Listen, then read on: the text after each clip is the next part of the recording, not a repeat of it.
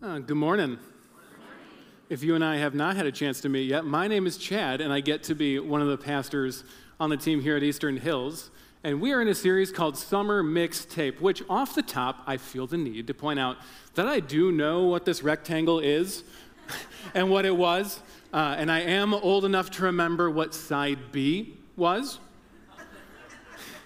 But that being said, I did grow up more in the playlist era, uh, and some of those of mine have actually had a rather humorous journey. Uh, for me, for example, the Epic playlist of mine on Spotify, uh, what it initially started as was like workout jams to get really pumped to. Like you hear, you get pumped up, you go to the gym, you lift all the weights, uh, except for I was not working out at the time. So it was a playlist for absolutely no reason. Uh, and quite clearly, I have not lifted weights in a very long time. But then I was like, okay, what else do I do with this? And so uh, it became my guilty pleasure playlist, um, which I renamed to Epic so I would feel better about it.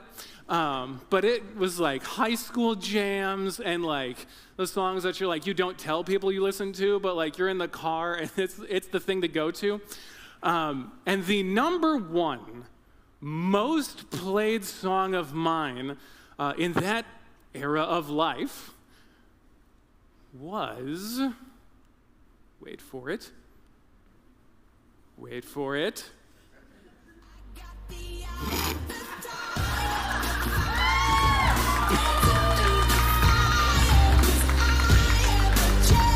I would love to tell you that was a phase.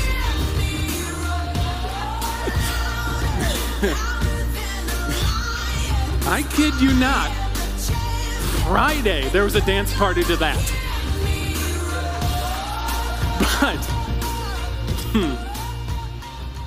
But you know, you laugh, but you and I both know we all had a Katy Perry phase. And for some of us, it's still going on. But some things are just worth having on repeat. Like there's just some things that get stuck in your head and you go with them. And that's really the heart behind this series. Like, yeah, we have fun and things that are keep going through our heads, but also for those of us that have been preaching, there's certain messages that have just been stuck in our heads like roar from Katy Perry that we just can't escape. And so, what I'm going to do is I'm just going to share uh, one of those that's been sitting on me for the last bit uh, with you because what's been going through my mind the most these last couple of months is actually the book of Revelation. Uh, so, there's someone jump back. It's like, it's, relax, it'll be fine, I promise. Um, but I'm teaching a class on it in the fall, and so to my thinking, uh, if I'm going to share that with other people, it should first mess with me. Uh, and so it's been a couple of months of working through that process. And so uh, we're going to look at one particular passage from that beautiful book. And so if you've got a Bible and you're following along, we're going to go to Revelation chapter 3, and we're going to start at the beginning. But the book of Revelation, uh, it breaks down into three uh, very easy sections. Uh, chapter 1 is a vision of the resurrected Jesus. Uh, chapter 2 and 3 are letters to seven specific churches that the book is addressed to. And then from there, uh, 4 to 22 are a set of symbolic visions that are covering either what God's plan for the world is, how he hopes to redeem all of it, and especially there's that moment at the end about the healing of the nations and what a restored heaven and earth will be like. But where we're going is in the middle of that letters section into a particular church named Sardis, or actually the city they were in was called Sardis. So this letter starts off this way. It goes, To the angel of the church in Sardis, write, These are the words of him who holds the seven spirits of God and the seven stars. Now, that's Jesus.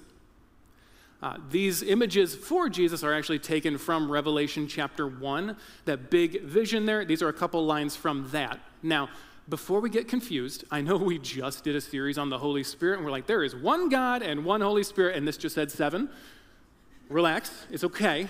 Uh, numbers, especially in Revelation, are symbolic, seven being uh, for completeness or wholeness or the fullness of something.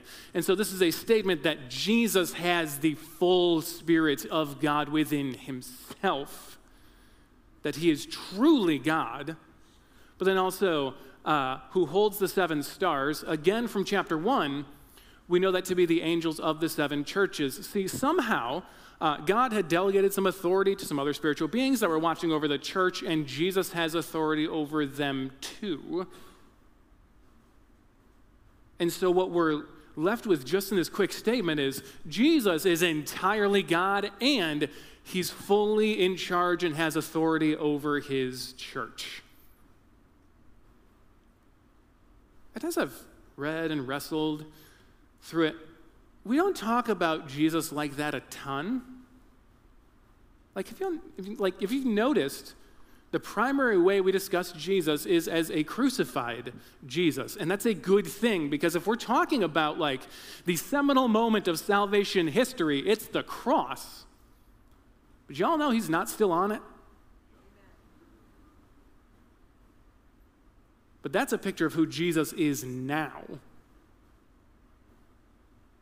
And so, for me, just processing through, okay, how we talk about Jesus, uh, part of me wonders, even within myself, of like, am I more comfortable with a crucified Jesus because it feels more manageable? Or like, you know, it's great to have my spiritual credit card debt canceled, but that Jesus demands my allegiance.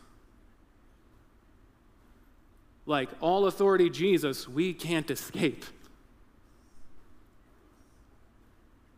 But that Jesus, has some words for some people in Sardis. It goes on like this I know your deeds. All right, that's a little terrifying. Uh, but we'll leave, we'll leave that be. Be like, I know your deeds. You have a reputation of being alive, but you are dead. Wake up. Strengthen what remains and is about to die, for I found your deeds unfinished in the sight of my God. Remember, therefore, what you have received and heard, hold it fast and repent. But if you do not wake up, I will come like a thief, and you will not know at what time I will come to you. That's rough. But to know why Jesus has such strong words for these people in Sardis, we're going to have to know something about Sardis. So, I've brought with me a map, uh, and it'll be on this next slide. Uh, and this is a map of the seven churches of Revelation. Uh, Sardis is over here, and you may notice that there's a wonderful bright orange line between all of them. That is a highway. Uh, the order of the letters of the seven churches is just the order that some runner would have found them on the road. That's all that's going on there. But Sardis is toward the end, and they appear here. Now, if you're going to Sardis today, uh, here's one angle of what you would see. If it goes. Right. So this is down from uh, where you would normally be, uh, and that hill also is part of Sardis. Uh, this is a remains of a temple to Artemis, because she was one of the primary gods worshipped in the town. But then, like, if you needed to defend yourself, you would go inside the walls that were on top of this hill. But to really capture what the city looks like, uh, this next drone shot that we have uh, gives you an even better feel for it. So, you've got the hill, but then as far as the eye can see, you have vineyards, right? This is the Napa Valley of the ancient world. Or, I mean, we're in New York, so like the Finger Lakes region, like one of the things we know about it, wine comes from there, right? Sardis, wine comes from there. As far as the eye can see, that's what you approach uh, going through. But they were also known for their wealth. Um, and when I say wealth, I'm afraid what you heard that is, oh, they have some money. No, no, no. Gold and silver coins were first minted at Sardis. They had to invent new ways of printing money because they had so much of it. It was also the capital city of the Lydian Empire when that was around, but on top of that, their security was something that was very well known about them. This place was untakeable. Because of this massive hill, which actually used to be bigger at the time that this letter was written, uh, some earthquakes and landslides have made that smaller over time. But that wall that would set on there, the citadel on top of it, if anybody was mildly paying attention, you could not take it. It was like trying to invade Switzerland. Like one guy with a rifle can guard the one pass in, and you just can't get into Switzerland. That's the feel of Sardis. until one day. Uh, 546 BC, the Persians attacked the city of Sardis, and as every other siege had gone for all of history, they couldn't get in. They attacked the walls, it didn't work. Like, it went on for a while and nothing was happening. Until one day, a Persian soldier by the name of Hyroeades was paying attention, just kind of watching that tall hill, and out of nowhere, from one of the rocks, a Lydian soldier appeared. He's like, that's weird. Uh, as it turns out, the soldier was retrieving a helmet that had fallen off of the wall, and then he slowly snaked back up a path that they didn't even know existed before and went back in. So Hyroeades thought to himself, first of all, if some low level soldier is dropping a helmet and getting away with heading out for that, not many people must be paying attention. But also, I bet if he can walk up that path, I bet uh, me and a few hundred of my closest soldier friends can get up it. Sure enough, they attack up the path, find the wall to be unguarded, and the city falls. And you would think that the embarrassment of a wealthy, prominent capital city being taken because someone was asleep on the job would be enough embarrassment to never make that mistake again. Uh, well, except for it happened again. 213 BC, the Greeks this time attacked the city of Sardis. And a guy by the name of Lagoras is also a soldier. He's paying attention and he sees vultures gathering on the wall. Birds don't do that when there's people around. Thinks to himself, I bet you they're not guarding that spot. Sure enough, him and a few hundred of his closest buddies go up that spot on the wall, find it unguarded. The city falls again. It fell twice for people sleeping on the job, not guarding the wall, and not paying attention because it relaxed too much. They're like, oh, we've always been secure. We'll be fine. We're rich. It'll be good. Like, it's just good. We're fine. And because they didn't pay attention, it fell. Listen again to the words of Jesus speaking to people in this church that we just read. I know your deeds. You have a re- reputation for being alive, but you're dead. Wake up. Strengthen what remains and is about to die, for I've found your deeds unfinished in the sight of my God. Remember, therefore, what you've received and heard. Hold it fast and repent. But if you do not wake up, I will come to you like a thief, and you will not know what time I will come to you. First of all, it's not going to be Hyroeades or Lagoras coming over the wall, it's going to be Jesus. But also, this phrase, hold it fast, literally the word in Greek is guard it. Somehow, the culture of the city they were in bled into the mentality of the church. And rather than them being a light in that circumstance, they became part of the culture and took on its values and its own sense of coasting and complacency. And before we make fun of them too much, I would like to remind you who we are. We live in the United States. And if we're talking about wealth, uh, I don't know if you know this, our poverty line in the States is higher than the average income of the world we too define wealth. In terms of security, it's been a long time since we fought a war at home, especially if you're only talking about the mainland 48. There's an assumption there that, yeah, it will always kind of work itself out because we'll be good. We don't fight at home. But we can't allow that coasting mentality, whether from Sardis or from ourselves, bleed into who we are as Christians. And I was wrestling a lot as to how to kind of unpack this for us. And what I landed on is I think that there's a few lies that really tempt us to coast. But the answer to a good lie is a better question, I think. And honestly, y'all, for each one of these lies, it's been something that's tempted me at different points. And so I'm just going to share the wrestling with you, and we're going to work this out together. So, Lie number one that can tempt us to coast.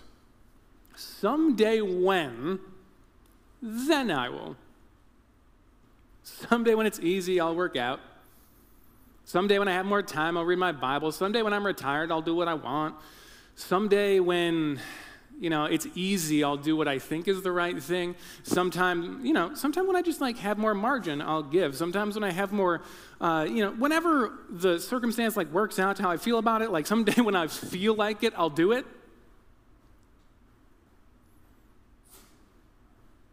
I have distinct memories by the way uh, of being in elementary school. And i was uh, in fifth grade, and what was happening for me is uh, everyone else was going to one middle school, and I was going across town to a different one, and so it would be uh, me with a whole group of people I'd never seen before. But I remember being really unhappy with how life was going for me uh, at the time, and uh, as I was thinking about it, and the best way my 10 year old brain could express it was like, okay, when I go to middle school, I have a fresh start. And so I was like, okay, when I someday when I'm in middle school, I'll have a fresh start. Sure enough, things didn't change a ton. And so I was like, okay, someday when I'm in high school, I'll have a fresh start. Awesome. Eh. But then I was like, okay, well, that didn't work out. Okay, so someday when I go to college, that'll be a fresh start. Someday when I go to work full time, that'll be a fresh start. Someday when I get a different job, that'll be a fresh start. No. At least for me, the only thing I have found that actually creates that is actually dealing with the problem. And so I think a better question to ourselves versus, you know, someday when is just, why not today? Like, is there a good reason for me to not do today what I should? Like whether it's something like you're trying to make better choices for yourself, where it's like, okay, maybe I should maybe eat uh, less dessert, maybe look at that. Cool, why not today? Maybe it's a, whether you're trying to exercise or something, why not today? Why not today read a little snippet of your Bible? Why not today pray to this God that we just sang to? Why not today pick up the phone and call someone that you really don't want to, but you know you should? If there's not a good reason as to why not today, today's probably the right day. But that's lie number one that I think that tempts us into coasting. Lie number two, that's just how I am. Right? Maybe it's a, oh, just how I talk, or, oh, I'm just angry. Right? First of all, you're probably not. Something probably happened at some point that made your reaction to something be angry all the time.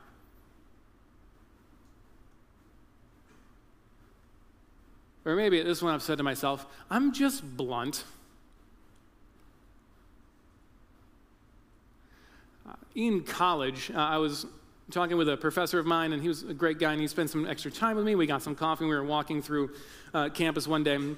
And I expressed something like this to him of like, you know, I'm, I'm blunt, you know, trying to figure that out, but like, how, like, what's good of that, what's bad of that, like, what's going on there. Um, and we were walking past this like decorative wall, um, and like it was it was a low wall, but then on the top had some kind of like decoration to it and some sharp edges and other things like that.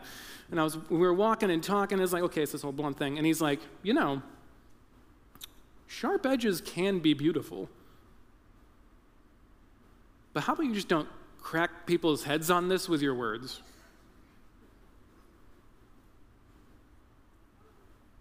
Fair. Still, sometimes things I have to work at. But I think this, that's just how I am thing is a way to get us out of having to do the really hard work that we know is there to be better and so maybe instead of like this just how I am, maybe a better question is what do I need to work on? Right? You can't work on everything all at once. That would be far too overwhelming. So pick one thing. What's the one thing? Right? Now, if something just immediately jumped to your mind, that's probably the thing. Don't ignore that. But like, what's one thing? Uh, often we get uh, confused to ourselves and we think we can like change the entire world in a day. Uh, we way overestimate what we can do in a day but way underestimate what happens over a long stretch of time? Like, even think about yourself. Like, okay, uh, this week versus the week before, probably about the same person. Uh, but imagine yourself four years ago. That's very different. Allow the same process for yourself. But I think there's one more sneaky line. This one's come for me at different points and is really tempting. I've succeeded in the past, therefore I will again. Now, it is true that past performance is a really good predictor of future performance, but that doesn't mean that there's not a need to work hard. Right? Even if you think about like how work goes for uh, most people, so basically, if you succeed at entry level, you get promoted, and then if you do well at that level, you get promoted again, right? Because the assumption is that, oh, if you're good at something, then you're probably good at teaching people how to do that thing. Um, maybe. Uh, drawback is teaching and being good at whatever that skill was are actually two separate things.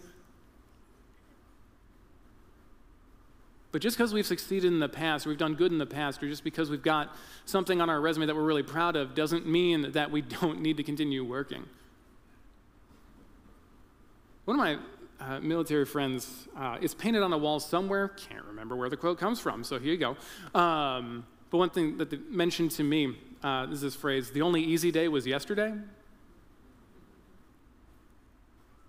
That stuck. I mean, that's not to say that you're not going to have good days, not going to say that you're going to have fun days, not to say that you're not going to have rest days, but that is to say that, like, somehow, like, this coasting mentality can kind of lull us into, oh, it'll just be chill. I don't have to, like, really engage in something. And it's sneaky. But one question that's really landed well for me is Am I really doing my best? Right? in every area. So when it comes to our faith, are we doing the best that we can, like a reasonable best at going, okay, this is what I believe, so this is how I am. This is what I believe, this is what I say, this is what I believe, this is what I do. Like, are we doing our best there? But then also for the relationships that matter the most, right? Are you doing your best there?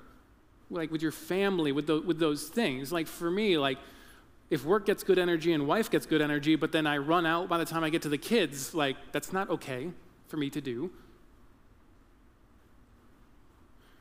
Also, dear friends get the best from you? Or better yet, this is, this is my favorite one because it's probably not what you're thinking.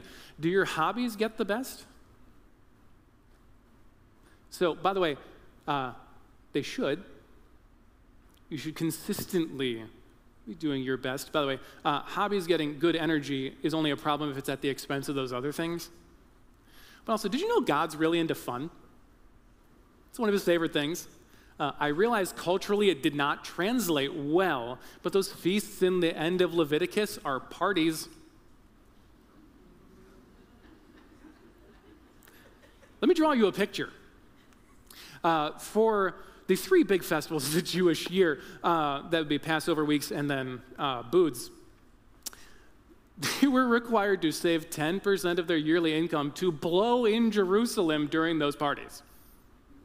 What would 10% of your income look like if you're like, you know what, this week, Easter weekend, it's gonna be great? That was the law. But again, it didn't culturally translate well, and so we get a little lost there. But God's really into fun. So, also, there's that one spot, you know, the fruit of the Spirit, one of them is joy. Uh, if we're not like joyful, we're not quite doing something right. Right? That's part of who God is. And so, are we really doing our best? And honestly, the only person that can answer that is you for yourself. But I think these potential lies can tempt us toward coasting. That's just something we can't afford to do. Now, if you were diligent and are following along in your own Bible, you noticed I left a whole lot of this letter out, which is why you should always bring your Bible if you can and, and follow that along. Uh, but I did leave out half the letter. So here's what comes after what we just read it says this Yet you have a few people in Sardis who have not soiled their clothes. They will walk with me dressed in white, for they are worthy. The one who is victorious will, like them, be dressed in white. I will never blot out the name of that person from the book of life, but will acknowledge that name before my Father and his angels. Whoever has ears, let them hear what the Spirit says to the churches. So it's not everybody. But the particular thing in this section that stands out to me is this phrase, uh, the one who is victorious. Depending on your translation, might say conquer, same word. That phrase shows up in all seven letters to the churches in the book of Revelation. None of them defines what it is. You actually have to read a little bit on later to like chapter 5 and 7 and see how the rest of it pans out to understand what that phrase is meant to be. But the one who's victorious in the eyes of Jesus is anybody who is a faithful witness to the way of Jesus, no matter the cost. Now, the cost for them often included their life. For us, it's often not the case. But I mean, social ostracism is on the menu, if you would like. Because, see, the ultimate form of coasting is compromise. Not in a like, oh, we're to work together, figure it out. I'll give some, you give some, we figure out a work problem. But like compromise, as in like, hey, this is what I believe to be the most true thing about the world. And because I got really uncomfortable and I don't want them to think worse of me, oh my goodness, please, eh, whatever's least offensive, I'll just do that and we'll move on. That.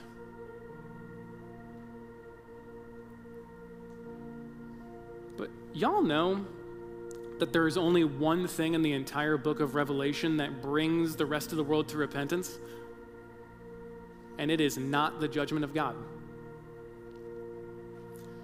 It is the faithful witness of the church, regardless of the cost. I thought it was fantastic that uh, Pastor Trey last week he read for us Luke 14 as in like count up the cost of following Jesus before hand and be willing to pay it. So, whatever that is. And that's not to say, by the way, uh, that as far as uncompromising faithful witness, that does not mean we get to be aggressive toward other people. Does not mean that. It does not mean that we uh, berate other people that don't agree with us, but it does mean that for us as Jesus followers in this house, in this church, in this place, we choose the way of Jesus. And whatever else anyone wants to say to that, do to that, say about that, that's fine. We're okay with it. We know that that might happen. And there's things about us that just aren't popular, right? Uh, C.S. Lewis, I think it was in Mere Christianity, but he definitely said it a while ago. Uh, the least popular thing about Christianity is the sexual ethic. Yeah, that has not changed in the decades since he wrote that. But if we get made fun of for it, that's fine. But the point that John, the guy who wrote Revelation, but it's also the words of Jesus that he copied down, is that when Christians are willing to live the way of Jesus no matter what, that's what brings other people along too. And so, in this brief letter to Sardis, John sets before them a choice. On the one hand, coasting, compromise, just try and figure out a way. It's like, oh, it's just how I am, just try and take the path of least resistance. Like, that's one choice. Or be faithful to the way of Jesus no matter what. You pick. Let's pray. God, thank you for today. Thank you for some time to just sing to you about the powerful name of Jesus. Thank you for a space where we can acknowledge the way of Jesus and talk to you about that through prayer.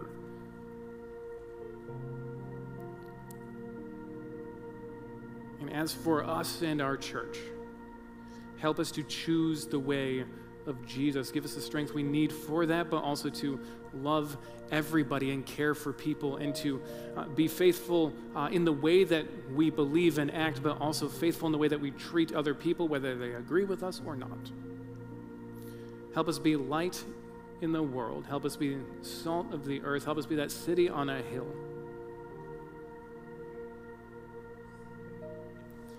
God, help us in all facets of our life to, to take an honest assessment of where we individually are at and say, all right, what do I need to work on? Am I really giving my best? Because it's all for you. Every ounce of who we are is for Jesus. And so, all of these things and everything else on our minds, everything else on our day, everything else going on in our world, we bring before you and pray it in the name of Jesus. Amen. Well, thank you for joining us for church today. Uh, as you go about the rest of your day, enjoy having an honest assessment about that. And if you need a pick me up later, just remember uh, I still have dance parties to Katy Perry. but that all being said, you are sent.